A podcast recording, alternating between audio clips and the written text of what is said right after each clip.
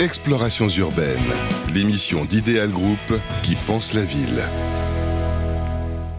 Bonjour à toutes et à tous, je suis ravi de vous retrouver après cet été, euh, on va dire, haut en couleur et en chaleur. Euh, en tout cas, une chose est sûre, c'est que euh, les problèmes climatiques, ça concerne maintenant tout le monde, on est tous acquis à cette cause, et d'ailleurs, ça va faire partie des éléments dont on va parler aujourd'hui, parce que dans nos explorations urbaines, dans, dans nos échappées belles urbaines, si on peut dire aussi les choses comme ça, on va évoquer la notion de logement accessible et abordable, et aussi de durable, parce que bien entendu, vous avez tous compris, les problématiques qui sont liées à la transformation environnementale et aux phénomènes à la fois sociologiques et anthropologiques qui touchent l'ensemble des villes, il n'y a plus de débat. Comment joindre finalement toutes ces contraintes parfois j'allais même dire parfois ces injonctions euh, normatives, politiques? L'idée, c'est de décrypter, encore une fois, euh, à la fois la politique du logement et les modes euh, d'accès au logement, y compris par exemple les modes constructifs, vous allez voir, c'est plutôt pas mal. Pour en parler, celui avec, lequel on a commis d'ailleurs cette collection et qui l'a inspiré, cofondateur d'Ideal Group, Pierre Vital. Bonjour Sylvain. Comment ça va Pierre? Ça va bien. Effectivement, on était chaud, voilà. surtout dans le sud-ouest. Il arrive de Bordeaux, voilà, pas en moto, mais une moto l'attendait à la gare. Merci en tout cas d'être prêt pour ce numéro 3. Là, déjà notre troisième numéro, hein, Pierre. Eh oui. Alors, euh, justement, Pierre, on a décidé euh, d'évoquer cette, cette, thématique avec des spécialistes, des experts, des chercheurs euh, inspirés et inspirants. Voilà, j'aimerais aussi, je l'avais rencontré dans une émission de télévision, je trouve que son idée de... On peut plus dire start-up maintenant, mais d'entreprise, je trouve ça juste génial. Il est le cofondateur de Vestac, on vous en parlera tout à l'heure. C'est Sylvain Bogin. Bonjour Sylvain. Bonjour Sylvain. Merci d'être avec nous. Voilà, top je dirais top. Voilà, vous êtes dans le sens de l'histoire, comme dirait l'autre.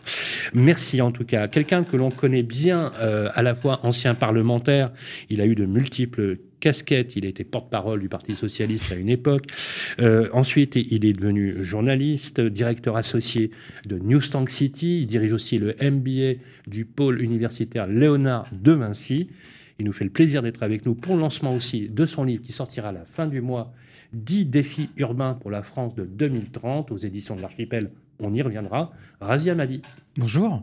Bonjour Sylvain, ça va bien? Très heureux d'être d'être des vôtres. Voilà, et merci d'avoir euh, accepté de, venir à cette émission. C'est intéressant parce que ça tombe pile poil finalement, on peut dire les choses comme ça. Parce que ce livre, euh, c'est un peu le, livre qui va empêcher les gens de tourner en rond et qui pointe finalement quelque chose ou dans lequel, je, je reprends un peu vos mots, dans lequel vous dites c'est pas un problème de crise du logement, c'est un problème de politique du logement. C'est quelque chose de beaucoup plus structurel. Donc, il faut repenser la structure. Je trouve ça intéressant qu'on sorte un peu de ce schéma de toujours dire crise du logement. On y reviendra avec vous. Quelqu'un que j'ai découvert aussi, et euh, vraiment j'en suis ravi. Euh, il a 41 ans. C'est, il incarne pour moi qui suis un peu plus âgé que lui, euh, justement ce que doit être aujourd'hui les architectes urbanistes, Clément Blanchet. Bonjour Sylvain. Merci Clément d'être avec nous. Euh, c'est parti pour ce numéro 3, euh, exploration urbaine. On va vous donner les clés de compréhension sur ce qu'est le logement accessible et abordable et comment peut-il être durable, durable dans le temps. À tout de suite. Explorations urbaines, l'émission d'Idéal Group qui pense la ville. Voilà, de retour sur le plateau, euh, je voudrais reprendre un mot, si vous voulez bien, avant de céder la parole pour son édito à Pierre Vital.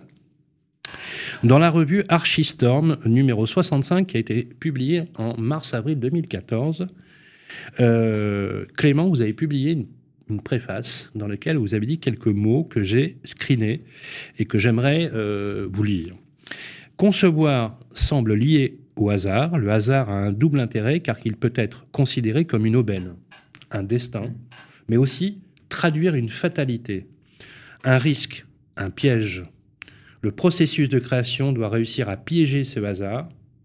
C'est une, friction attractive. C'est une sorte d'accouplement non contrôlé. Le hasard peut formuler et générer de l'ordinaire et du sublime. Ça claque hein, comme, euh, intro. 2014, euh, je trouve ça. Alors, je, trouve que le, avec ce qu'on a lu par ailleurs, est très évocateur. Pourquoi vous dites ça comme ça, de cette façon-là?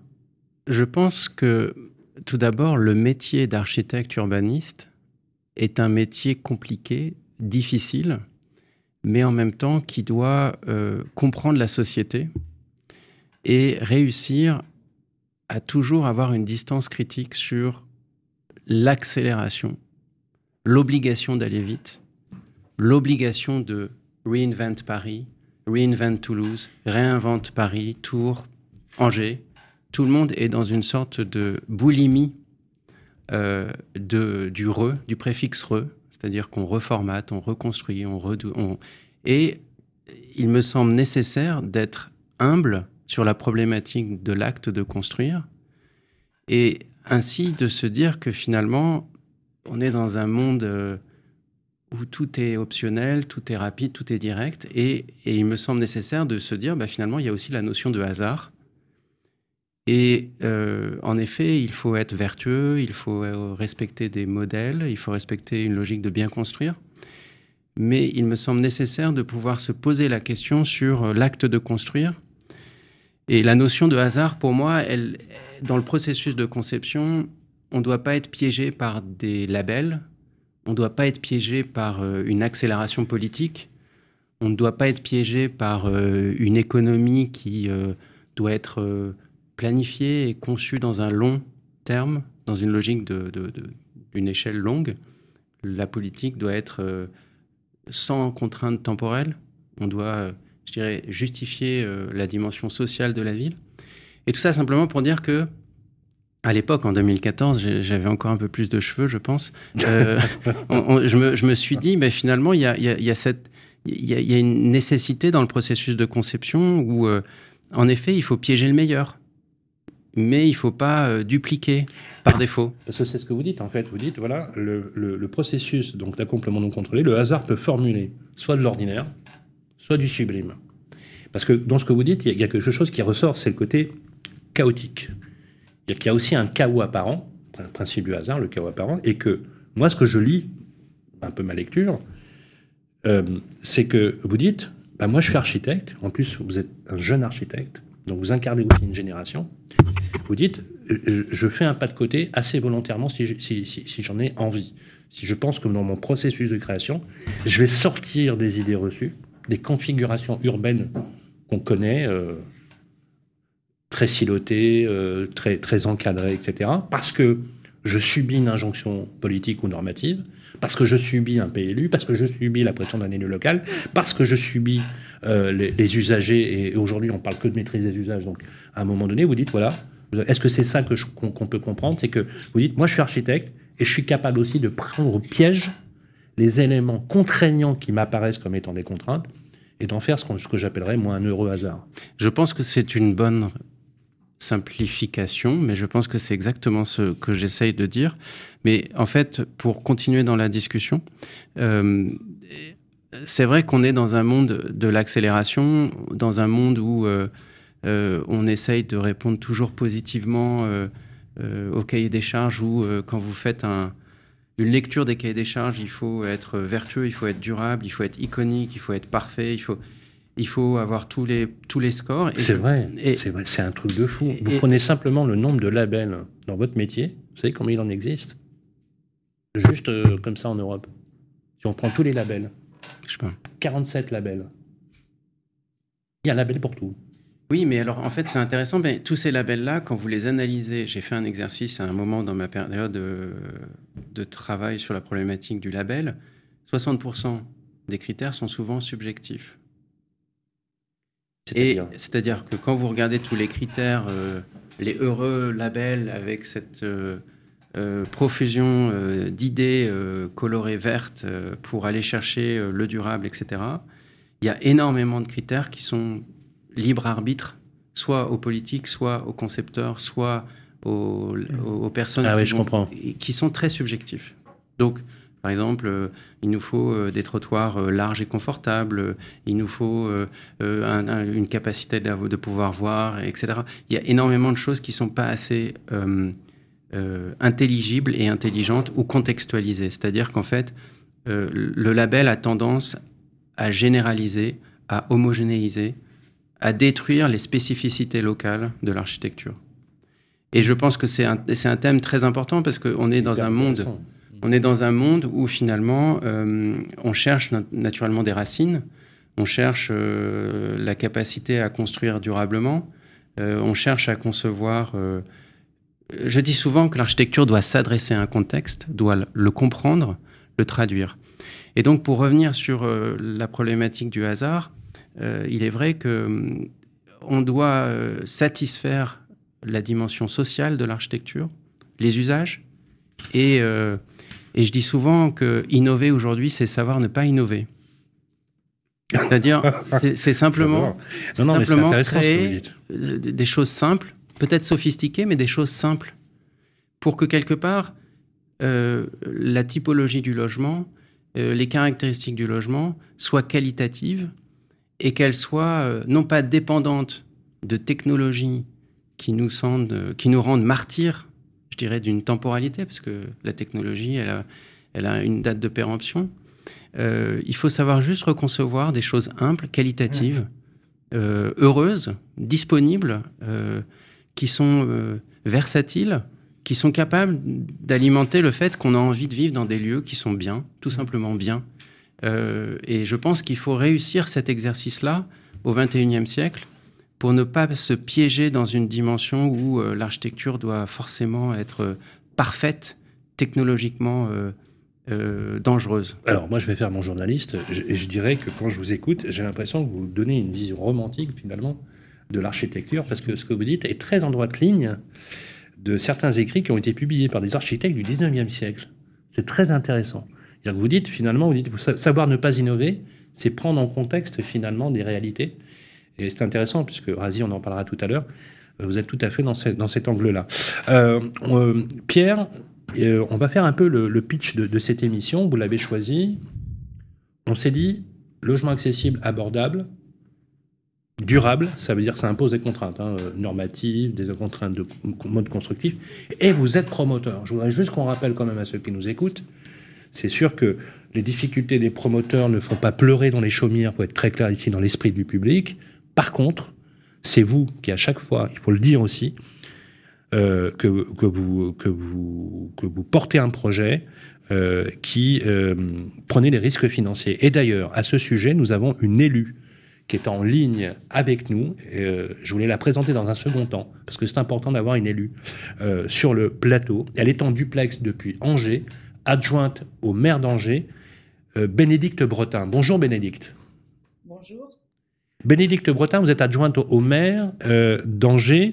Vous êtes en charge euh, des quartiers Saint-Jacques, Nazareth et les Hauts-de-Saint-Aubin. C'est bien ça? C'est ça. Oui, c'est ça. Et, d'ailleurs, vous êtes euh, forcément impliqué dans le projet des liaisons fertiles, qui est un projet de ZAC, c'est la ZAC de la Bretonnière, on va en parler tout à l'heure, avec Pierre. Mais tout d'abord, avant de vous céder la parole, Madame Bretin, puisque c'est important que les élus dans leur vision des territoires. Vous avez écouté l'introduction avec euh, Clément Blanchet, avec lequel j'ai démarré cette émission, puisque dans quelques minutes, je vous devais partir, euh, Clément, mais on continuera l'émission. Euh, Pierre, logement accessible, abordable et durable, pourquoi, comment, quand on est promoteur immobilier alors, tout d'abord, merci à tous les invités qui représentent, je pense, bien l'ensemble des acteurs de l'acte de construire. Et effectivement, le promoteur immobilier est un, est un, point central, est un coordinateur, est un chef d'orchestre, euh, comme on le dit souvent, euh, des opérations immobilières. Donc euh, d'abord, merci à vous tous d'avoir pu vous mobiliser. Je dois dire qu'on fait un métier qui est quand même un métier formidable, qui est un métier donc qui consiste principalement à loger les gens et à répondre à des problématiques des habitants et des collectivités. Euh, sur donc les problématiques évidemment de l'accession à la propriété, euh, le logement abordable, surtout en ce moment à une période où on sent effectivement une forte pression sur le pouvoir d'achat.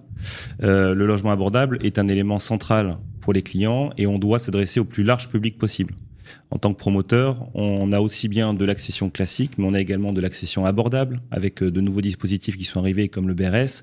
Donc on adresse toute cette clientèle-là et on l'adresse avec beaucoup d'ingénierie et beaucoup de passion puisque c'est vraiment le point central de notre métier. Mais à cela, il faut aussi ajouter d'autres éléments. Tout d'abord, les problématiques, évidemment, euh, de consommation d'énergie. Nos logements, euh, qui sont des logements très vertueux, sont devenus encore plus euh, représentatifs des attentes des clients, car on est en train de marginaliser les logements énergivores. Et donc, par rapport aux logements anciens, on a une vraie longueur d'avance mmh. et on a du coup des ambitions qui sont bien au-delà de ce qui est produit dans l'ancien et d'une manière générale dans l'ancien réhabilité. Mais il faut aussi pas oublier un autre élément euh, central dans notre production, c'est le respect de l'environnement. Donc effectivement, comme vous le disiez tout à l'heure, Sylvain, on a une conjonction où on a de fortes ambitions avec une finalité qui est très louable, donc loger le plus, large panel possible, mais dans un environnement extrêmement contraint, aussi bien sur les ambitions qu'on a en termes de thermie, en termes de consommation d'énergie et de mode constructif, associé à ça un climat malheureusement économique qui n'est pas favorable, avec une hausse des coûts travaux qui est quand même très important. Et qui n'est pas neutre. Hein, et qui n'est pas neutre. Euh, qui peut atteindre, euh, on a interrogé vos collègues, jusqu'à 25-30%, voire plus. Oui, donc on, est vraiment dans ce contexte-là. Donc dans ce contexte-là, dans ce momentum et dans l'ambition de faire du logement abordable, il est important, et la profession, euh, je pense, s'en saisit très fortement, il est important de se poser les bonnes questions. Comment est-ce qu'on accélère? Comment est-ce qu'on produit plus efficacement au niveau de nos coûts travaux pour que les coûts travaux soient utilisés au bon endroit? Qu'on soit pas dans cette problématique de revoir les projets en cours de route pour les remanier à cause malheureusement euh, de l'augmentation des coûts travaux et on vient dépouiller finalement un projet pour euh, finalement tenir une équation économique qui marche. Et une des solutions, et je trouvais que c'était très intéressant d'avoir Sylvain à nos côtés, une des solutions c'est de réinterroger les modes constructifs. Une des briques de ce mode constructif, c'est la préfabrication, hmm. qui a des vertus importantes sur le coût, sur le délai, sur la qualité. On est dans un métier où, euh, effectivement, je, suis tout à fait d'accord avec Clément, euh, l'acte de, création d'un immeuble, c'est vraiment un acte où il faut interroger le territoire où on est présent, mais également euh, répondre à des usages de nos clients. Et effectivement, on se rend compte que par la préfabrication, une partie de la production peut être, entre guillemets, standardisée, sans mhm. pour autant, mhm. euh, on va dire, rendre moins qualitatif le logement qu'on Et avec un impact environnemental. Avec un impact environnemental qui est traité. Donc c'est une des solutions, et je pense qu'on aura d'autres solutions qu'on pourra évoquer pendant la présentation, mais c'est une des solutions pour tenir ces ambitions-là. Donc est-ce que, collectivement, nous sommes prêts à aller vers cette ère d'industrialisation pour gagner en efficacité de coûts travaux et du coup pour apporter plus de pouvoir d'achat pour nos acquéreurs Est-ce qu'on est prêt à rendre aussi plus désirable l'acte de construire? Et je pense que la préfabrication aide à ça, puisque ce sont des principes constructifs qui aussi euh, créent moins de dégâts, ou en tout cas moins de désagréments pendant la phase de construction, parce qu'effectivement, il y a moins de, moins de poussière, moins de, moins de bruit, donc c'est vrai qu'il y a aussi cette notion-là. Donc, est-ce qu'on est prêt à aller dans cette direction-là pour répondre à une problématique de base que j'évoquais en introduction, c'est loger le plus grand nombre, et dans une période qui est plutôt en pénurie, je dirais pas de crise de logement, mais en pénurie de logement, c'est aussi une façon d'aller plus vite dans cet axe-là. Donc on a voulu consolider dans ce souhait de faire du logement abordable aussi cette notion de comment est-ce qu'on conçoit, comment est-ce qu'on construit. Et euh, effectivement, on est tous autour de la table euh, dans cet acte de construire, y compris les élus, qui nous poussent, et c'est le cas à Angers, à travailler sur la préfabrication. Je vais vous laisser la parole euh, juste pour commenter ce que vient de dire Pierre Vital, Clément Blanchet, parce que je vais vous laisser partir vous avez une, réunion, vous étiez venu. Je tenais absolument à vous avoir pour l'introduction de cette émission. Ensuite, je voudrais qu'on passe la parole à l'élu du territoire. Euh, c'est important de, Je suis très content que Bénédicte Bretin soit en duplex avec nous. Pourquoi? Parce que, vous savez, il y a 650 000 élus en France qui, chaque jour, bossent bénévolement dans les euh, établissements publics. Dans les, vous le savez, à Razi, sans l'engagement, le, bénévolat, hmm. ou parfois les très faibles indemnités que, euh, avec lesquelles les, euh, les, adjoints au maire ou les collectivités locales fonctionnent, il n'y aurait pas de politique territoriale. Il y, a une anecdote comme ça, un haut fonctionnaire venant trouver François Mitterrand et lui dit il faut réformer, il y a trop de communes. Et c'est pas possible. Et il se retourne vers lui et dit Mais pourquoi voudriez-vous que je me sépare de centaines de milliers de fonctionnaires bénévoles Voilà. Ça, c'était aussi pour souligner euh, notamment l'engagement euh, de personnes euh, de la société civile comme Madame Bretin qui est avec nous en, duplex. Quelques mots avant que, je vous laisse que je vous laisse aller. c'est très évocateur hein, tout ce qu'on dit. Et, quelque part, c'est même un peu rassurant parce que je pense qu'il y a une passion qui anime les promoteurs faut dire que Pierre incarne aussi une génération, si vous permettez, euh, vous êtes encore jeune aussi, euh, une, génération de promoteurs engagés dans ce mhm. processus-là. Non, je pense qu'en fait, c'est très intéressant de développer euh, la préfabrication comme un souci libérateur. C'est-à-dire qu'on se dit souvent, la préfa va générer de l'ordinaire ou générer des choses trop systémiques. Mais en fait, c'est, on n'a pas de liberté. Quand on dit préfabriquer, on pense tout de suite euh, oui, mais, aux maisons en kit. Euh, enfin, tu, vois. Mais en fait, pour un architecte, c'est absolument génial. Pourquoi? Parce qu'en fait, on contrôle un détail en amont, on participe à l'acte de bien construire en définissant euh, bah, justement la filière sèche, en cherchant des choses qui alimentent le process de bien construire. Et puis, je dis souvent, on n'a pas de liberté sans règles. Donc, les règles, on les comprend. Et à partir de là, on définit des choix architecturaux magiques. Parce qu'on est là en train de définir bah, l'acte de construire, il, part de, fondements assez sérieux, assez raisonnés, assez contrôlés. Et du coup, l'architecture qui en découle, eh ben, justement, elle est vertueuse. Et il n'y a pas que l'image. L'image est un résultat. L'architecture a très peu de valeur. Mais ces valeurs intrinsèques, c'est l'acte de bien construire et d'avoir de bons logements. Et du coup, euh, pouvoir concevoir avec des modules en 2D, parfois en 3D, et de définir du coup bah, justement euh, euh, des lieux qui sont qualitatifs, pas seulement spatialement, mais qualitatifs parce que on construit avec des choses intelligentes. Et un mécano, euh, avec euh, des, choses qui sont préfabriquées en amont et bien dessinées et bien définies, on va se rapprocher, euh, à mon avis, vers des solutions qui sont très utiles pour, pour l'architecture de demain. Donc je participe totalement à, la pensée, à l'orientation, à la croyance que la préfabrication peut être support de liberté et d'architecture innovante. Merci beaucoup euh, Clément. Je vais vous laisser aller, euh, bien évidemment. Je rappelle Clément Blanchet que vous êtes euh, architecte urbaniste, que vous êtes avec l'agence architecture Clément Blanchet Architecture, me semble-t-il. Vous êtes installé dans le 14e, je crois. D'ailleurs, je vais demander à nos techniciens de mettre l'URL de votre site, justement, parce que c'est remarquable. Et je gage, mon cher Clément, que nous nous reverrons bientôt sur nos plateaux. On va continuer notre émission. au revoir. Explorations urbaines, l'émission d'Idéal Group qui pense la ville. Voilà de retour sur le plateau pour notre troisième numéro d'Exploration urbaine. Euh, Bénédicte Bretin, vous êtes en duplex depuis Angers. Merci d'être avec nous. Tout à l'heure, j'ai évoqué l'idée que, euh, heureusement qu'il y a des élus locaux, euh, comme vous, qui participaient à la vie des territoires. J'aimerais avoir votre point de vue vous qui venez de la société civile, qui n'êtes pas forcément une experte de l'urbanisme ou du logement, vous êtes en charge de quartier euh, sur la mairie d'Angers, hein, d'outre Saint-Jacques-Nazareth et les Hauts de Saint-Aubin.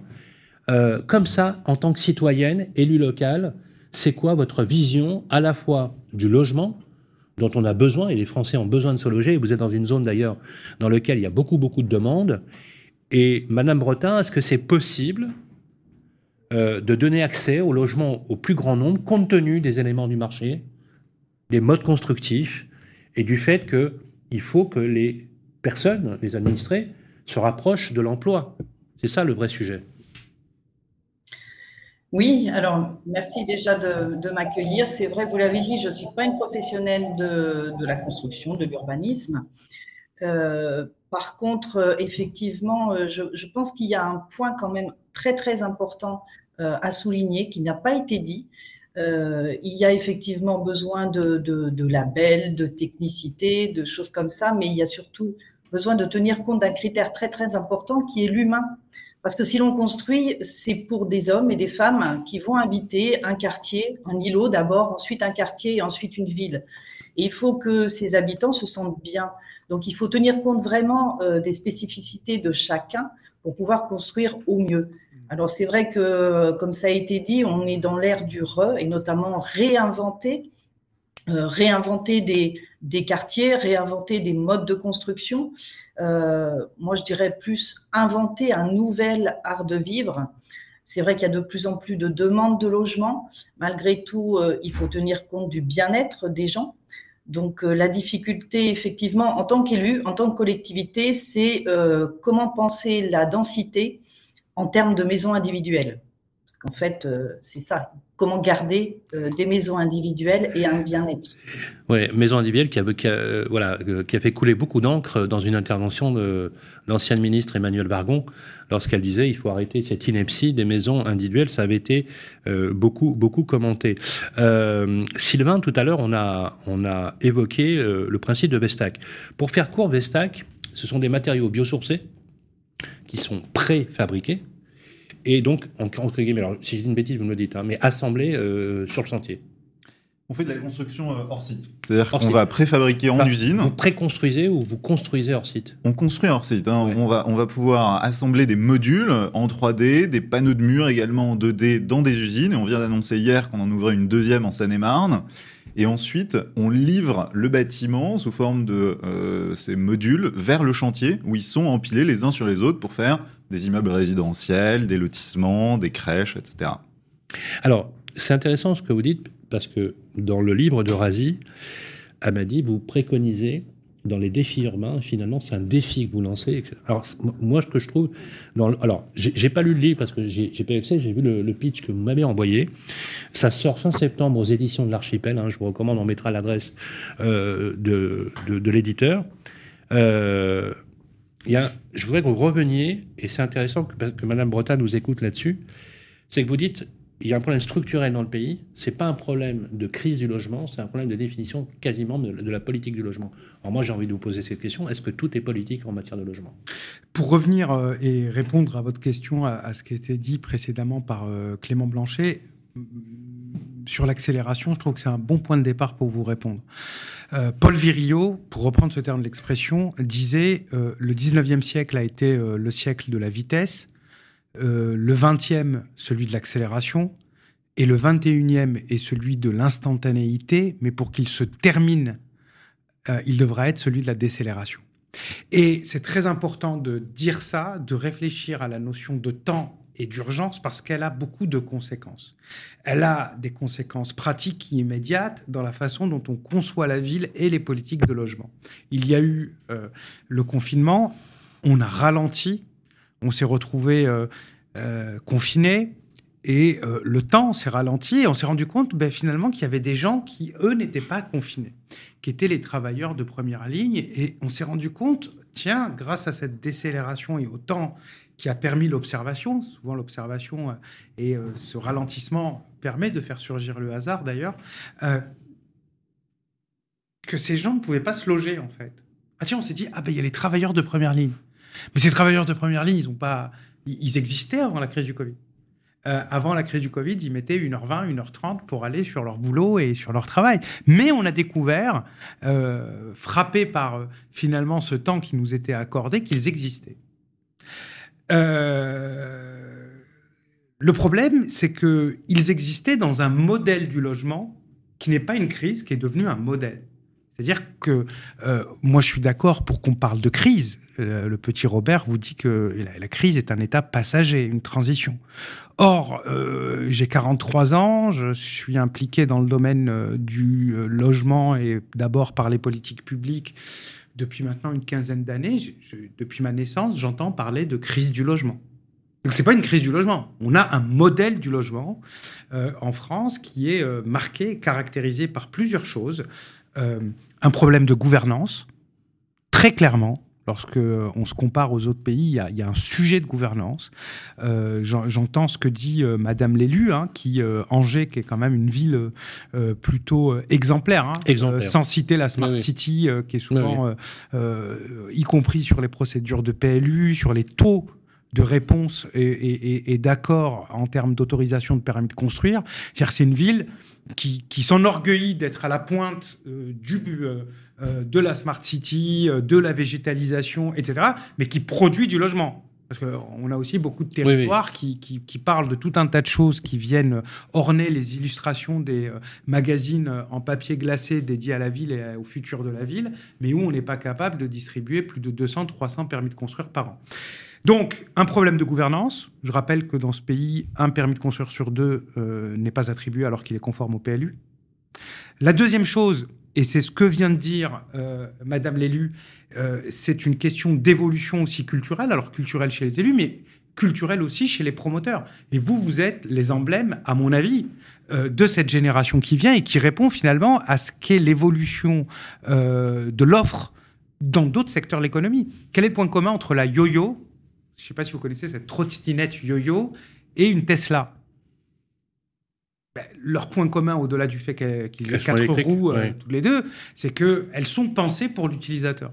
C'est-à-dire, on s'est dit, il y a des gens, ils vivent en ville, une trottinette. C'est ce que dit, ce que dit Bénédicte Bretin. C'est tout à fait ça. Mettre l'humain au cœur des préoccupations tout urbaines. Ça, une poussette, c'est lourd. On est dans le métro. Est-ce qu'on peut la mm. plier avec une seule main? C'est ce que mm. permet la yo-yo. Euh, une Tesla, lorsque vous rentrez à l'intérieur, il n'y a, pas 25 000 cendriers, 25 000 boutons. Il y a un écran, l'utilisation, l'utilisateur. On a regardé l'utilisateur. Combien aujourd'hui de promoteurs ou de politique de l'habitat se concentre sur l'usage du logement? C'est ce que permet euh, l'industrialisation hors site de la production de logement, parce qu'elle permet d'anticiper, d'adapter, de prospecter et de transformer avec une modularité tout au long, tout au long de la vie. Donc la politique du logement, souvent on, on dit qu'il faut être agile, mais dans les domaines les plus publics et les plus importants, je vous rappelle quand même le logement, c'est là où on passe la plus grande partie de sa vie. Si on compte le sommeil, on passe 60% de sa vie dans un logement. Or, c'est la chose dont on a le moins discuté durant l'élection présidentielle. Donc, ah, c'est très, clair. Très heureux qu'on en discute là. Et d'ailleurs, Robin Rivaton, qui a commis l'un des, des, rapports, je pense, les plus brillants sur le sujet, avait en haut de la liste des priorités pour répondre à cette crise du logement, qui n'est pas une crise du logement, qui est une crise de modèle, euh, cette question de l'industrialisation et de la préfabrication hors site des unités de logement. Merci Razi, on va revenir d'ailleurs aussi sur, sur, votre livre.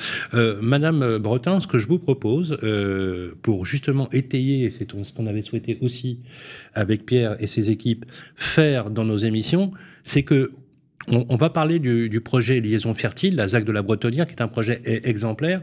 Je vous propose qu'on regarde tous euh, des images que nous avons, je crois que c'est des images que nous avons, regardez, non, ça c'est l'Heureux. C'est une opération qui est faite, euh, donc pas sur le territoire d'Angers, mais à côté de Rennes, ouais. qui est une opération qu'on co-développe avec Vestac. Absolument. Donc euh, opération qui démarre en chantier. Euh, ah oui, pardon, ça c'est ouais, la, la l'Heureux. Voilà. Donc ça c'est intéressant euh, et effectivement ça, ça, peut faire écho aussi à ce qu'on a fait sur Angers, puisque c'est une opération où on a de l'accession abordable, 25% d'accession abordable, euh, et sur lequel on a mixé euh, un immeuble collectif qu'on voit en premier plan et également de la maison individuelle. Et contrairement aux a priori qu'on pourrait avoir, absolument aucune, aucun questionnement, aucune, euh, aucune contrainte liée à la préfabrication côté acquéreur. Voilà. Et euh, l'enjeu, et euh, on peut se le dire, c'est effectivement, euh, au-delà de la maîtrise des coûts travaux dans un contexte, comme je l'évoquais tout à l'heure, fluctuant, mais c'est également les délais, puisque du coup, Sylvain le dira peut-être mieux que moi, mais on gagne 40% de délai de construction, de, de temps de construction, et, et pour des clients qui sont des primo-accédants qui, qui ont envie de, de, vite avoir son logement, parce qu'il y a des intérêts intercalaires, il y a un coût d'attente, hein, mais là, du coup, c'est un temps qui devient moins douloureux, moins contraignant. Alors, euh, juste pour vous donner quelques informations, parce que je trouve que ce projet, c'est la, la, ZAC euh, de la Trémelière, hein, avec un E, Trémelière. Mmh. Effectivement, on va voir après le projet Liaison Fertile euh, qui, euh, qui est dans la banlieue d'Angers, qui est juste à Angers. Et vous l'avez appelé le projet Mood. Oui. Hein 16 logements, 12 appartements en accession libre, 4 maisons en accession maîtrisée, livraison au deuxième trimestre 2023. Euh, c'est un peu le, une opération qui est fidèle à la Cité Jardin de l'Heureux. Hein. L'Heureux, ça s'écrit euh, L-E, plus loin R-E-U. Oui. Ou R-E-H-E-U. C'est R-H-E-U. Euh, et euh, effectivement, euh, avec l'aménageur, vous avez pensé. Quel... Alors, c'est intéressant parce que souvent, quand on a parlé du confinement, on a parlé de verre, d'air et de perspective. Mm. Mm. C'est volontaire, on est d'accord quand vous avez conçu ce projet, vous avez pensé la perspective, l'espace mmh. et les communs verts mmh. et de l'air qui circule. Oui, alors ce qui est intéressant dans ce projet-là, c'est qu'il y a effectivement la programmation qui répond à cette ambition qu'on avait. Donc, euh, je, on ne va pas revenir dessus, mais 100% des logements qui sont traversants, des surfaces extérieures très généreuses, euh, une qualité euh, des circulations végétales. Mais ce qu'il faut quand même savoir, c'est que l'option qu'on a pris de partir en préfabrication, elle est venue après qu'on ait été lauréat. Mmh. C'est-à-dire qu'on a, on aurait pu rester dans un modèle traditionnel en se disant, ben voilà, on a gagné, oui, oui, projet, voilà. on a gardé une architecture, mais on s'est dit, on va en plus rajouter une brique complémentaire qui est arrivée euh, bien après et qui a vocation à à la fois euh, on va dire, être dans l'air du temps et tester de nouveaux modes constructifs parce que c'est une tendance que nous on voudrait pousser à l'avenir, donc d'où euh, l'intérêt qu'on a eu à travailler avec Vestac. Mais on s'est rendu compte aussi que on avait gagné grâce à ça une efficacité coût mais qu'on aurait pu être encore plus performant si le projet avait été imaginé, comme on le disait avec Clément Blanchet, dès le départ avec l'opérateur constructeur. Et pour le coup, c'est la démarche qu'on a entreprise sur l'autre projet, qui est le projet d'Angers, dont on va pouvoir parler après, puisque dans ce projet-là, on est associé avec l'opérateur constructeur, qui est l'entreprise Rousseau. Et donc, on n'est pas dans une notion de donneur d'ordre, euh, promoteur, euh, réalisateur, -hmm. mais vraiment dans, une, dans un principe de co-développement, avec, comme on l'évoquait avec Sylvain, d'alignement d'intérêts. Donc euh, l'intérêt de sortir le projet dans les meilleures conditions économiques, il est pour le promoteur et pour le constructeur. Alors, euh, euh, je, je, je, vais revenir à vous, Ravi. c'est vous qui l'avez fait. Hein. Vous, vous, avez travaillé sur ce projet. Euh, bâtiment modulaire en 3D en bois réalisé hors site, hein, Mmh. mur, plancher, façade bois. Euh, et c'est la réalisation d'une opération vraiment typiquement dans la biosourcée carbone avec une maîtrise carbone. Hein, euh, Sylvain Tout à fait, exceptionnel. Et, et Ouais. je pense que ça répond à Parce deux- que c'est vraiment le-. Pour moi, c'est un bâtiment totem, hein, ce que vous faites là. C'est Ouais. vraiment totem. totem euh, pour l'utilisateur, hein, euh, l'humain euh, auquel euh, on pense à la fin par la prestation, euh, qui a été pensé par euh, les équipes d'Idéal, mais également euh, totem par euh, la gestion en fait du projet. C'est-à-dire qu'aujourd'hui, on fait face à deux urgences, hein, quoi qu'on dise. Euh, je pense qu'il y a quand même le sujet euh, de loger euh, des personnes. Et, euh, on est dans un siècle d'accélération. Mais je trouve que derrière les euh, démarches d'urbanisme et la politique, euh, la gouvernance que l'on a en la matière mérite d'être repensée. Quand on voit le temps qu'on met aujourd'hui à sortir des projets, c'est absolument délétère. Ah il y a- ouais, c'est il y, a, il y a délétère. une vraie lenteur, il faut aller plus vite en la matière. Donc, euh, crise en matière de production de logement pour moi, et puis impératif environnemental. Et les deux sont aujourd'hui difficilement réconciliables. Construire bas carbone, ça coûte à peu près 20% plus cher. C'est pour ça qu'il faut innover, digitaliser, industrialiser.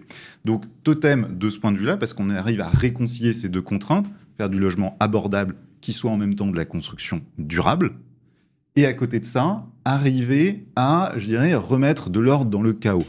Euh, Clément parlait tout à l'heure du, du hasard. hein. Euh, Euh, mais, mais, mais il- je pense que c'est- réducteur, c'est trop modeste. L'architecte ne, fait pas une production qui est juste le fruit du hasard. Il va évidemment être pétri de contraintes techniques à prendre en compte. Et c'est là où il faut arriver à mettre ces contraintes au bon endroit pour qu'elles aient de la valeur pour l'utilisateur final, pour euh, celui-ci en termes financiers, en termes d'usage. Et c'est ce qu'on fait avec Vestac. On arrive à faire de la construction modulaire qui est malgré tout de la flexibilité. C'est ça qui est très important, c'est de pouvoir faire varier les formes, les matériaux pour pouvoir offrir aux porteurs de projets, aux architectes, aux collectivités locales. C'est La diversité dont là ils que ont la besoin. pédagogie dans votre métier est fondamentale. Exactement. Parce que dès lors que vous parlez d'assemblage hors site ou de, ou de préfabrication, vous suggérez dans l'esprit du grand public qui n'est pas urbaniste, qui n'est pas, qui n'a pas fait le STP et qui n'est pas architecte, euh, des suggestions qui effectivement peut effrayer. Et à mon avis, ça peut parfois effrayer les, élus. Madame Bretin, euh, vous avez entendu ce qu'a dit euh, Sylvain euh, sur un projet, alors pas dans votre circonscription bien évidemment, mais sur le projet justement de l'heureux, est-ce que justement les modes constructifs bois, matériaux biosourcés, euh, équilibre des communs, de l'air, de l'espace pour les usagers, vos administrés, ça devient maintenant la règle dans vos, dans vos projets C'est absolument indispensable, effectivement. Ça, respecte euh, bah, l'aspect bien-être, euh, santé de- l'utilisateur, l'habitant qui va y avoir. Euh, il faut aussi euh, effectivement, euh, je, pense qu'il y, a- aussi d'autres façons. Il n'y a, pas que la préfabrication. Il y a aussi, c'est ce qu'on a fait d'ailleurs, ce qu'on s'emploie à faire sur Angers, c'est aussi faire appel à des entreprises locales qui vont utiliser des matériaux locaux et qui seront donc beaucoup plus adaptés, je pense, aux, besoins. L'objectif, effectivement, c'est de respecter des matériaux biosourcés, c'est d'avoir de la végétalisation, c'est d'avoir euh, effectivement des, des- des logements traversants, voire même, comme c'est le cas euh, quelquefois, assez souvent même, euh, sur, exposés sur trois euh, côtés différents, permettent une perméabilité, permettent euh, de la clarté. Et c'est ce qui fait que c'est ce qui fait qu'en fait un, projet marche parce que les gens vont s'y sentir bien. Et vos administrés, quand vous les interrogez, parce que je, vous sais très proche du terrain, vous savez que la concertation est un des facteurs aujourd'hui qui réduit considérablement à la fois les recours, mais aussi les protestations à l'égard à l'égard à l'encontre des élus locaux. Pour, euh, vous savez, toujours le, mythe, hein, les grues, euh, pas en face. Parce que quand vous interrogez, vous savez, quand vous interrogez les administrés, euh, ils vous disent c'est la méthode Pouma, pour mais ailleurs. Hmm. Toujours pour mais ailleurs. C'est-à-dire qu'on veut, on veut euh, des, des- des logements pour ses enfants, ses petits-enfants euh, ou sa famille, et en même temps, on n'a pas envie de voir euh, justement de, de chantier en face de chez soi. Aussi avec ceux qui disent qu'il faut construire plus de prisons. Bah oui, eh oui. Euh, Madame Bretin, justement, quand vous interrogez vos administrés euh, dans vos quartiers, est-ce que les retours qu'on vous fait, objectivement, ont été positifs? Oui, c'est positif parce que déjà, euh, effectivement, nous, commençons à construire des projets en lien avec les professionnels hein, de, la construction, de l'urbanisme, mais nous présentons les projets déjà en amont aux riverains, aux riverains qui vont être concernés par euh, les futures constructions. Donc, ils sont, euh, j'allais dire, presque au jour le jour, tenus au courant de ce qui va se passer devant chez eux, pourquoi on le fait et, pourquoi on le fait en ces termes? Est-ce que du coup, euh, est-ce que du coup, ce projet va pouvoir se mêler à leur quotidien actuel, à la vue qu'ils vont avoir ou qu'ils ne vont plus avoir depuis chez eux? Euh, ça leur fait aussi prendre conscience euh, bah, de tous les aspects un petit peu négatifs liés au temps de construction, que ce soit des nuisances sonores, que ce soit les camions, les grues, voilà. Et ils se sentent participer, mais ils participent réellement parce qu'on tient compte aussi de leurs remarques pour éventuellement adapter certains aspects des chantiers. C'est très intéressant ce que vous dites parce que avec Pierre, on, se voit beaucoup à l'extérieur dans les événements. Et puis, je rappelle que Pierre Vital est aussi le président de la Fédération des promoteurs en Nouvelle-Aquitaine. Vous êtes membre du bureau fédéral aussi. Euh, c'est une donne qui devient, qui s'inscrit maintenant de façon assez, assez, euh, assez forte. 6 hectares, 6 hein. hectares, 305 logements, 113 maisons, 192 logements collectifs. Euh, c'est l'opération d'une vie. C'est une, ça, c'est opération, c'est l'ensemble de la zone d'aménagement concernée. Nous, on est plus modeste puisqu'on fait 38 logements, donc c'est une, plus petite partie. Mhm. on a bien l'ambition et j'espère qu'on tiendra cet objectif-là, Madame Bretin, d'être parmi les premiers à pouvoir déposer euh, notre permis sur cette, euh, sur cette zone d'aménagement. Et donc, on retrouve. Les permis ne sont pas encore déposés. Hein. Non, on est en phase de, de co-développement avec la collectivité. On a été euh, lauréat du concours en 2022. Et là, on est sur un temps d'adaptation de, de, programmation. donc, 38 logements, 25% de logements abordables. Donc, on est encore dans cette thématique. L'abordable, il est en Alors, Non, il est en accession avec un prix maîtrisé. Donc euh, on n'est pas sur un montage, euh, là on est vraiment sur de l'accession euh, sans aide, on va dire sans, sans, subvention. après effectivement, ce qui est intéressant, c'est comme je le disais tout à l'heure, c'est le premier projet qu'on fait où on co-développe en copromotion finalement avec l'opérateur constructeur. Donc ça, c'est intéressant pour nous et c'est intéressant aussi de voir que euh, les modes économiques sont en train d'évoluer. Euh, il nous arrive de travailler sur d'autres opérations où on est en co-développement avec les bailleurs sociaux, où on s'associe dans les sociétés de projet.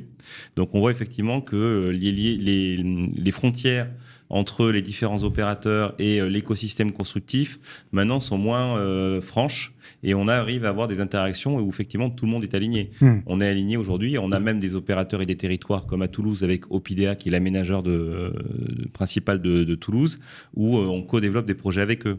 Donc on est associé avec l'aménageur, donc hmm. avec les pouvoirs publics.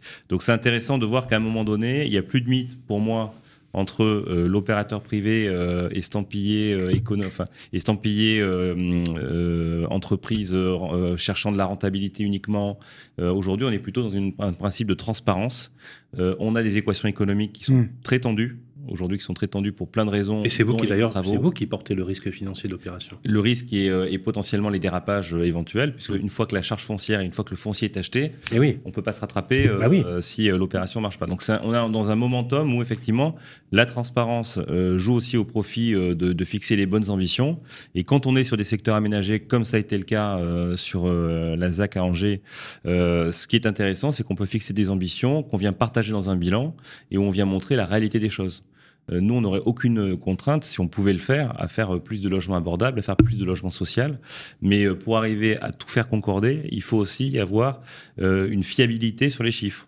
Donc fiabilité sur les coûts travaux passe entre autres avec des entreprises industrielles qui maîtrisent parfaitement la process de production euh, plutôt que de se retrouver dans des consultations et des appels d'offres où mmh. on vient euh, faire euh, consolider 25 artisans puisqu'on parle bien de ça. Ceux qui construisent les logements en France sont des artisans, c'est pas des industriels. Et où effectivement on a parfois des aléas sur les coûts travaux qui sont irrationnels. On peut se retrouver sur un même appel d'offres avec cinq propositions de gros œuvres qui ont des écarts de prix de 50%. À un moment donné, on peut pas le comprendre ça quand on a un opérateur économique. ça c'est clair. C'est très clair. Je rappelle juste, 38 hein, logements, 26 collectifs, 12 individuels, structure à ossature bois. Mmh. Mmh. Donc clairement, euh, avec un remplissage en laine de, chanvre, lin, coton et ouate de cellulose. Euh, clairement, vous avez pris le postulat, et ça a dû plaire aux élus, bien évidemment, et je vais demander à Mme Bretin, justement, euh, puisqu'elle, de toute façon, elle a, elle a, elle va instruire ce projet, bien évidemment. Mm. Euh, démarche bas carbone, clairement affichée. Mais ça, c'est pour Ideal Group. Hein. Vous avez pris une démarche euh, euh, bas carbone. Vous garantissez un, coût maîtrisé à hauteur de 25% minimum de la programmation. Mm. Et vous le consacrez euh, à des logements euh, pour des prix de vente abordables. Fait. qu'on on peut dire vraiment que là, vous visez la primo-accession des, des personnes qui veulent Alors, et parce que là, c'est un vrai sujet, on est d'accord sur. Oui. C'est important. Comment vous, vous allez résoudre cette équation justement de, de- du, du prix abordable? On va dire en ayant cette ambition partagée avec euh, tous Une, les une acteurs. question plus directe. Oui. Est-ce que vous avez consenti à réduire vos marges pour pouvoir avoir Oui, des alors, prix adaptés? On va pas se mentir. hein, Non, mais, un voilà. projet- Oui, alors Je veux oui, dire, oui. vous n'êtes en fait, pas une entreprise publique, vous êtes une entreprise privée. La réalité, c'est que travailler de façon industrielle, c'est aussi une façon d'alléger le poids de, de gestion de projet pour les équipes. Euh, Aujourd'hui, quand on a euh, un chef de projet qui doit gérer euh, 15 corps d'État séparés euh, sur un chantier avec euh, des défections d'entreprise, euh, parce que on est, des- les entreprises aujourd'hui sont très fragiles et donc euh, certaines font faillite, plusieurs fois même sur le chantier, on peut avoir plusieurs corps d'État. Bah, finalement, avoir un process industriel Ça doit être et horrible, un ça. temps de, de chantier maîtrisé, c'est aussi une façon de se dire ben, on peut faire plus avec, euh, avec moins, c'est-à-dire concentrer nos collaborateurs sur des gestions beaucoup plus efficaces et donc euh, consentir aujourd'hui c'est pas forcément une baisse de marge parce que les économies de projet sont principalement financées par euh, les banquiers. Donc euh, si on n'a pas les bonnes économies ça marche pas. Par contre faire des efforts sur les frais de gestion qui pèsent souvent dans les bilans ça c'est possible parce que la réalité économique de projets préfabriqués c'est moins de temps passé par les collaborateurs sur les projets c'est moins de temps passé pour la conception, c'est moins de temps passé sur le suivi de chantier, et c'est aussi un temps de chantier qui est moins long. Donc forcément, nos collaborateurs peuvent être, utili- peuvent être euh, remis sur d'autres opérations plus rapidement. Sur, le, sur le, le, le- le préfabriqué, euh, je, je préfère le terme moi, de construction hors site. Mm. Euh, à la fois parce qu'il Oui, c'est vrai pas- dans le préfab, on, on pense on euh, est sur de la aux construction hors site. Euh, Parce que Non, le, terme construction hors site aussi a, a- a- a cette vertu euh, de, de- de permettre dans la concertation de partager une notion à la fois euh, caractéristique de la construction hors site vis-à-vis du voisinage, c'est on va vous embêter moins Oui. que sur une construction site. Mm. Bien. Euh, ce qui me permet aussi de rebondir sur un sujet, c'est que moi je suis un, fervent euh, défenseur de la concertation, euh, de, la prise en compte de l'usage de ceux qui sont, qui sont autour, je, je- consacre dans l'ouvrage d'ailleurs un, chapitre entier. Ap- Après, je, dis juste, c'est pas le cas G. Bien au contraire, c'est vraiment pas le cas G. Mais il faut pas que la concertation par projet vienne se substituer ou répondre à l'insuffisante concertation euh, qui aurait eu lieu sur le PLU. C'est-à-dire, oui, c'est R plus 4, mais les habitants, vous inquiétez pas, on donnera jamais R plus 4. Mm. Le préfet, il regarde notre PLU, il considère que si on fait pas R plus 4, qu'on n'est pas ambitieux, mais j'ai mis R plus 4, mais comptez sur moi, il y aura jamais R plus 4. Mm. Donc vous, quand vous déposez votre permis de construire, vous déposez pour R plus 4 parce qu'il répond au PLU. mhm. Euh, la concertation qui est derrière, hein, ouais. il y a un petit peu une hypocrisie dedans. Ouais. Mais euh, je suis pour la concertation, mais comme je le dis, avec euh, certaines conditions. Deuxième chose très importante, et qui n'a pas été évoquée jusqu'à présent, c'est que souvent, lorsqu'on parle de bilan carbone euh, d'un immeuble, on n'intègre pas forcément la déconstruction. Mmh. ou en tout cas la réversibilité ou la modularité. Or, la construction hors site permet de prendre euh, cela en compte dès le début. C'est-à-dire que lorsqu'on construit un logement, il faut y intégrer aussi dans la durée de vie la déconstruction, c'est quand même un élément euh, important, euh, ou en tout cas euh, la réversibilité pour qu'il puisse être utilisé à d'autres fins, ou remembré, ou reventilé en fonction de ce que sont les évolutions des modes de vie, des démographies des cellules famili- familiales. C'est ce que permet aussi le préfabriqué, construction hors site, modulaire. Quand c'est modulaire, on peut être en construction hors site sans être modulaire. Et je trouve que c'est aussi un élément qui doit être très fortement mis en avant. Et puis, enfin, pour terminer, euh, on retombe sur nos pattes euh, pour ce qui est de la gouvernance.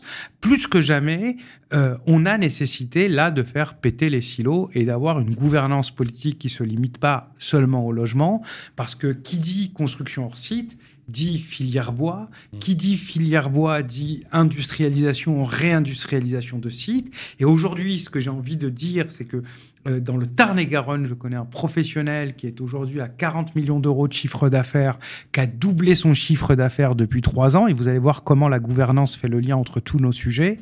Et il veut agrandir son usine pour des raisons de biodiversité que je reconnais Aujourd'hui, il n'agrandit pas son usine et il n'est pas capable de fournir en bois et en éléments préconstruits un certain nombre d'opérateurs comme ceux euh, très brillants que nous avons sur ce plateau. Ce que je veux dire par là, c'est que la politique c'est le cas, c'est le cas d'une France qui va de l'avant, absolument. Euh, elle, doit. Euh, on a des talents, il y a de l'innovation, mais tout se tient.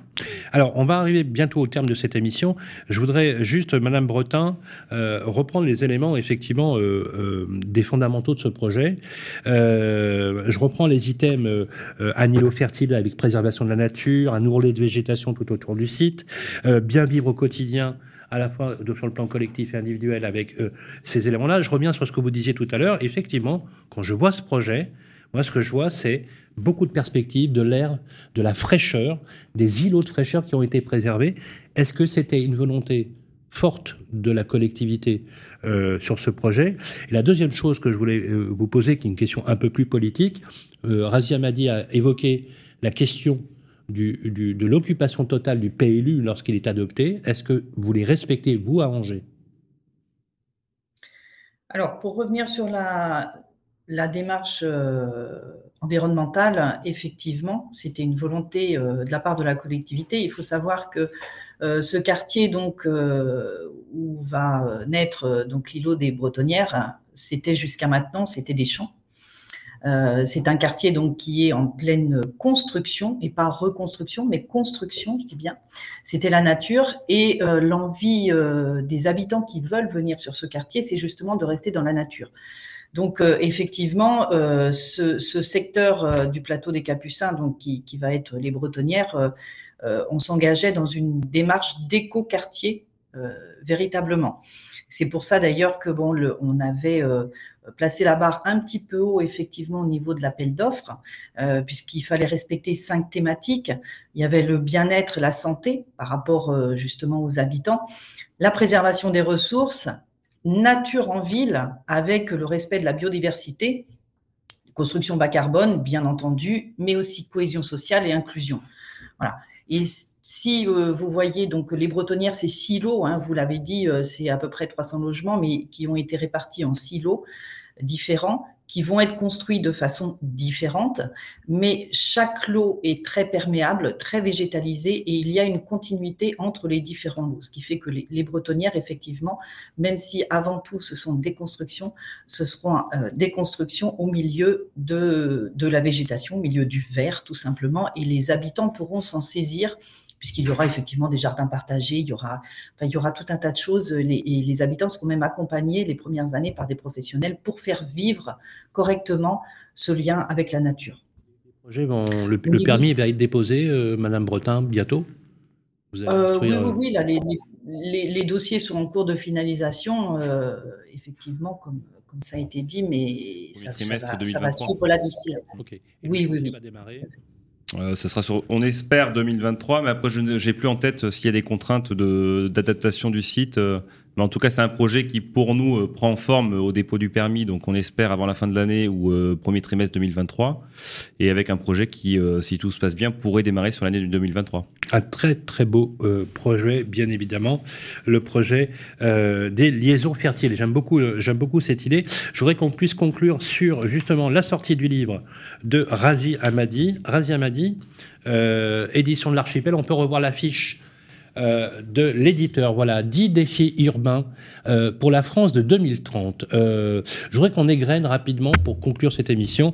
On va pouvoir le retrouver à la FNAC, on va le retrouver sur Amazon, on va le retrouver sur toutes les bonnes Chez votre libraire. les plateformes, plus ce que Arazi va nous dédier, dédicacer bien sûr. Oui, je vous l'envoie. Voilà, avec, une, avec, un grand, grand plaisir. Voilà, 10 défis, lesquels Rapidement, Razi Amadi. Euh, Sans être exhaustif, euh, l'idée, elle était tout simplement de ne pas avoir une approche en silo.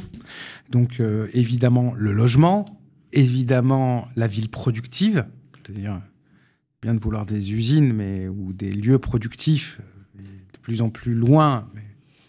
La question de la mobilité, la question de la logistique urbaine, la logistique au sens large, les us et les âges une politique des âges, la question euh, de la transition énergétique, la question de la végétalisation, l'enjeu euh, essentiel de la culture du sport, c'est-à-dire euh, vivre en ville mais vivre la ville, parmi les dix défis qui sont évoqués dans cet ouvrage, avec une volonté à chaque fois de se rattacher à des anecdotes, à des parcours de, de vécu, à la fois en ayant été de l'autre côté de la barrière, entre guillemets, euh, euh, décision publique et en tant qu'entrepreneur dans le secteur aujourd'hui, avec euh, beaucoup de bonheur, de plaisir et, d'enthousiasme, parce qu'il faut rester optimiste, mais avec la nécessité aussi de dire un certain nombre de choses, parce que c'est dur, c'est dur pour beaucoup de gens qui n'ont pas de logement, c'est dur pour des villes qui connaissent des vraies crises de gouvernance, c'est dur pour des opérateurs privés qui font de leur mieux, mais à un moment donné, ils sont pas magiciens.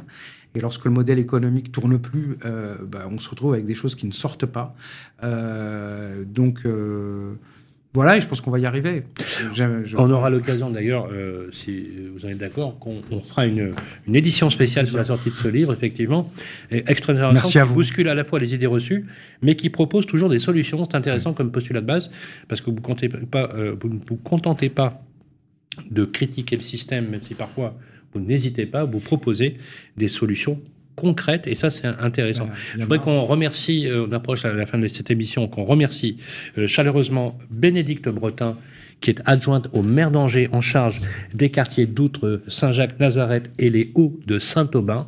Euh, une ville magnifique. En plus, il se trouve que euh, ça n'aura échappé à personne que le maire d'Angers, Christophe Béchu, est, ministre aujourd'hui. J'espère qu'il appliquera dans sa politique aujourd'hui ce qu'il a fait dans sa bonne vieille ville d'Angers.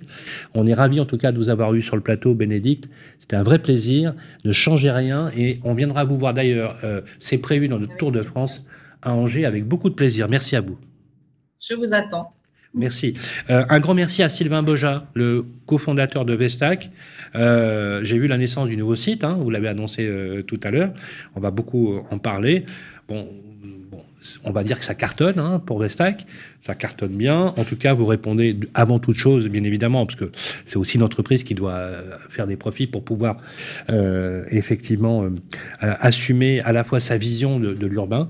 On vous souhaite plein de bonnes choses, et un grand avenir et longue vie à, Vestac. En tout cas, une chose est sûre, c'est que vous êtes parti du cœur du sujet. Je voudrais qu'on remercie Clément Blanchet, qui est architecte urbaniste, dont je voudrais qu'on mette l'adresse de l'URL de son site, Clément Blanchet Architecture, qu'on reverra avec aussi euh, beaucoup de plaisir. Je voudrais qu'on remercie Razi Amadi. Merci à vous. Voilà, ancien parlementaire, euh, porte-parole du Parti Socialiste, devenu directeur associé de New Tank City et directeur pédagogique du MBA Urbanisme. C'est Urbanisme et Architecture C'est Management des Transitions Urbaines. Voilà, Management des Transitions Urbaines. De Vinci, donc principalement des architectes et des ingénieurs qui qui veulent devenir chef de projet. Et puis, euh, puis, leur donner euh, finalement une vision. Euh, c'est intéressant comme, comme process de, de formation.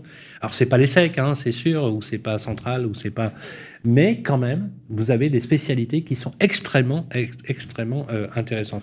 Merci Razi, on va se revoir bientôt d'ailleurs, puisque on a en projet, vous et moi, une collection euh, extrêmement intéressante avec un nom qui sera évocateur, qui permettra de lier la vision de la ville, la vision urbaine des territoires. Euh, la conclusion est à vous. Pierre Vital. Bah, tout d'abord, pour ce numéro plaisir, grand plaisir de reprendre la rentrée avec autant de sujets qui sont aussi brûlants, on va dire que avant de partir en vacances et avec euh, ce ressenti euh, quand même qu'il y a une vraie prise de conscience sur euh, la façon qu'on doit faire la ville différemment. Et ce que j'ai entendu aujourd'hui qui m'intéresse beaucoup, c'est cette, ces frontières qui sont beaucoup plus fluctuantes et où finalement, pour aboutir des ambitions fortes, il faut du coup que chacun fasse un peu différemment, prévoit et envisage l'architecture un peu différemment. Et là-dessus, je pense que Ideal Group a, toute sa place pour, dans ce marché-là, dans ce milieu-là très compliqué, euh, malgré tout tirer son épingle du jeu. On va se revoir d'ailleurs avec Exploration urbaine, qui est la collection qui va comporter six numéros euh, pour cette année. On espère euh, aussi de 2023 continuer sur cette collection. N'hésitez pas aussi à poster, si vous le souhaitez, sur les réseaux sociaux vos commentaires. On est très preneur, effectivement, de ce que vous pensez, de ce que vous ressentez. La ville, ça concerne tout le monde, bien évidemment. On est tous impliqués dans ce processus. Merci à toutes et à tous et je vous dis à très bientôt. Explorations urbaines, l'émission d'Idéal Group qui pense la ville. À réécouter et télécharger sur les sites et applis de nos radios et sur toutes les plateformes de streaming.